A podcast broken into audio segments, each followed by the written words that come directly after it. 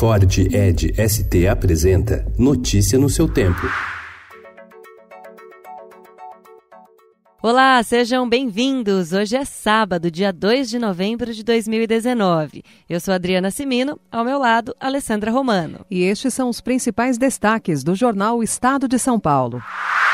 Investigação aponta que navio grego é suspeito de vazar óleo venezuelano. Ontem, a Polícia Federal deflagrou a Operação Mácula contra empresas que estariam ligadas ao petroleiro no Brasil. De acordo com especialistas, se for condenada, a Delta pode ter de pagar multa de pelo menos 50 milhões de reais.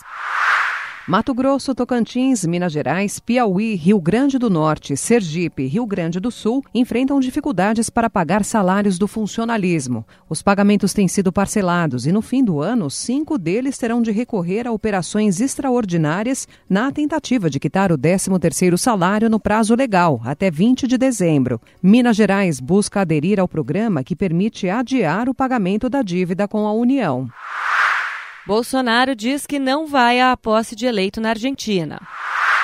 Emissários de Jair Bolsonaro sondaram o Partido Militar Brasileiro, ainda em fase de criação, como opção caso o presidente e seu grupo político decidam deixar o PSL.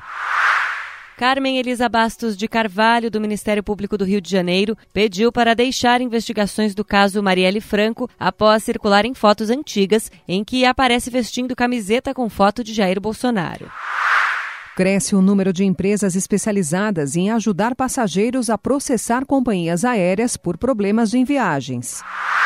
Presidente do Chile recua de proposta. Com protesto, Sebastião Pinheira desistiu de dar benefício tributário a empresas e pode elevar o benefício previdenciário.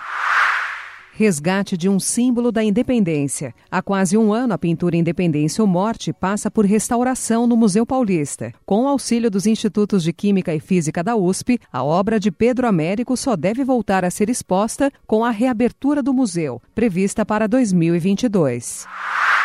Técnico Fábio Carilli diz que Corinthians está mal, mas fica no comando. Tantãs, livro infantil de Eva Furnari, convida a desmontar as lógicas da escrita. Notícia no seu tempo. É um oferecimento de Ford Edge ST, o SUV que coloca performance na sua rotina até na hora de você se informar.